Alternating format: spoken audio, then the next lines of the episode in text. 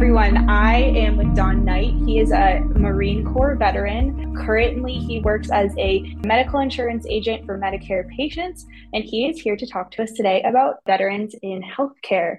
So, first, Don, if you could just give us a little bit of background about being in the military, your experience, um, about how that went. Sure. So, I joined at 17 right out of high school in 2005. I served six years until 2011.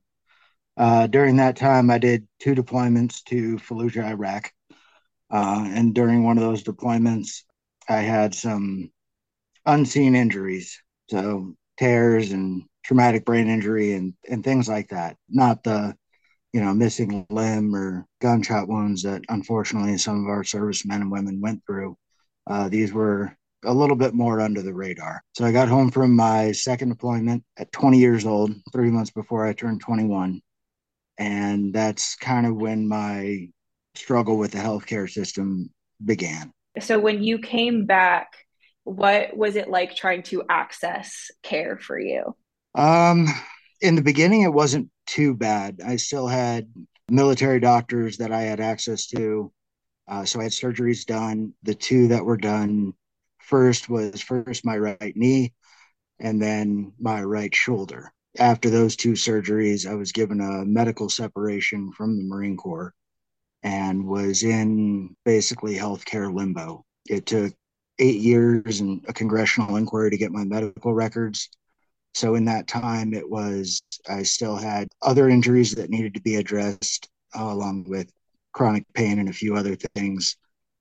And no support from the VA services or employer at that time. So it was kind of, you know, thanks for thanks for everything. And, you know, I was I felt like I was off on an island. You know, unfortunately back then it was wasn't as smooth a transition, but even with all the veterans I know and all the veterans I've met uh, since then, mine is a is a very unique experience what is it like accessing care through the VA? Because you primarily use the VA, is that correct? Are there other places yeah. that you can go for care?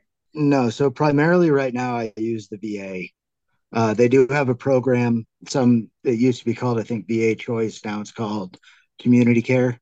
Uh, so I had a total shoulder replacement done in May of last year, and the VA took you know one look at the MRI and they're like, yeah, we we don't do this. Like here's a list of doctors, pick one, and we'll pay for it, kind of thing. The VA is uh, is great as far as you know maintaining care. You can get in there and they mail your meds and you have set appointments with you know your doctors. Um, it's really when things start to go south that it can get backed up a little bit. For example, I uh, I suffered a seizure at the end of July. I think it was July 28th. And then the next day, just kind of being, you know, weak and, and burnout, I dislocated my knee. I had a MRI on it last week on November 9th that revealed a torn ACL and a torn meniscus.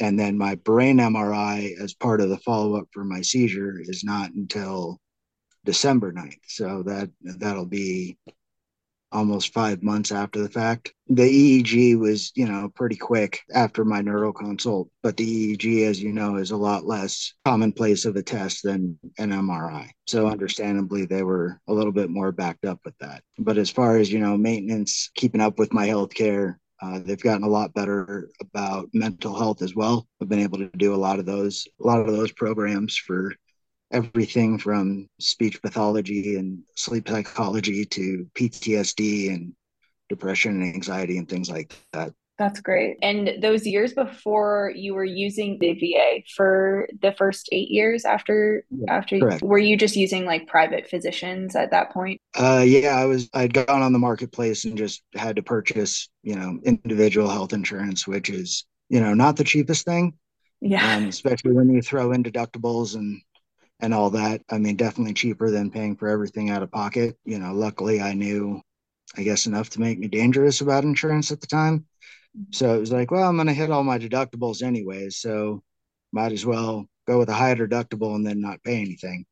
Mm-hmm. Um, because I mean, 10% of a a spine fusion is still going to bankrupt most people, especially those in their early to mid 20s. So, as a veteran seeking care, how did you feel like you were treated just on an interpersonal level by physicians, maybe a bad experience you might have had, and then what was a positive experience you had in healthcare that where you felt really supported? As far as where there could have been an improvement, yeah, I have I have quite a few. You know, most of the time was I'd get a referral uh, either from a PCM or you know I go for an MRI or or something like that, and they're like, "Well, you're you're too young to have these injuries," you know. Well, you shouldn't be this banged up when you're this young, or you know, even go into the pharmacy to try to fill my my monthly prescriptions. You know, of course, in the opiate contracts, it's I'll let you know. I'll if I'm changing pharmacies, I'll let you know if you know this or that or the other so the the pharmacy I'd started out with, they they made it harder than it needed to be, and then went to, you know, a few others uh, until I found one that really took care of everything and and understood where I was coming from. The the thing that was hardest, I guess, about that was every time I had to go for, you know, a new specialist or a new, you know, pharmacy, it was all right, got to tell you my story again. I got to do this. I got to establish credibility. I've got to, you know, jump through all these hoops. So there was definitely a stigma around. Most of it was around the the medicine I was on and my age. You know, even when I told people that I had been in military service, uh, a lot of them, well, you know, my son-in-law's college roommate was in the military and he's fine well, good for him. Glad he made it home, you know, and especially in one piece, but that that's not all of us.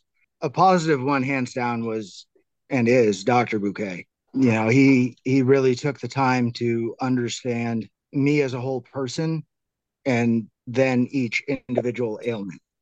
Um, and together we worked at minimum effective dosing and what priority was, you know, what ailment, you know, obviously at that point when I went to my my legs are, you know, numb and intermittently working. So the spine kind of took priority. But after that, you know, it was my shoulder, you know, whatever else. And it was it was a conversation. He he never really tried to talk down to me. He never kind of left me out of decision making.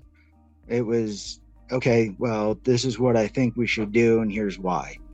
And just having that little bit extra of you know, here's why really helped put me at ease and, and really help build that relationship that we had and the success that we ended up having as well.